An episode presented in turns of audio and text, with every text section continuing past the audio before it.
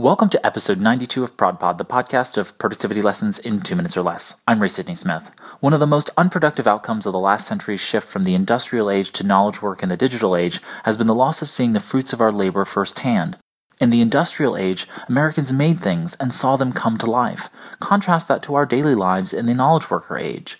While not a perfect solution, I have found that establishing a tiered reward system for completing mundane tasks, habit development, and reaching big goals increases productive output by pairing difficult to achieve outcomes with physical rewards. If we can pair a task or project with a tangible reward each time we complete that thing and give ourselves that physical reward, we are likelier to complete that task or project in the future, whether or not the reward is available. In the decade or more that I've been using a tiered reward system, I've noticed that my least compelling goals self categorized into three distinct buckets mundane and trivial tasks, repetitive actions needed to develop habits and routines, and large goals that are overwhelming. So, at each of the three tiers, let's call them the mundanes, the habits, and the huge successes reward tiers, I keep a list of rewards to bestow on myself when they're completed.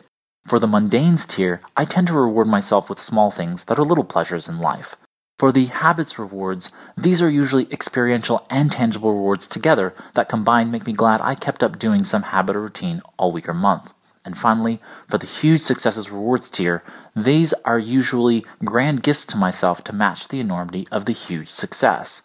All in all, my three tiered rewards may be four tiers for you, or just two, you can use this framework for creating physical and intangible rewards that match what most motivates you to act on those mundane tasks, building habits that matter, and achieving big goals. I hope you've enjoyed this episode of ProdPod. This is Ray Sidney Smith, and thanks for listening. Here's to your productivity success in two minutes or less.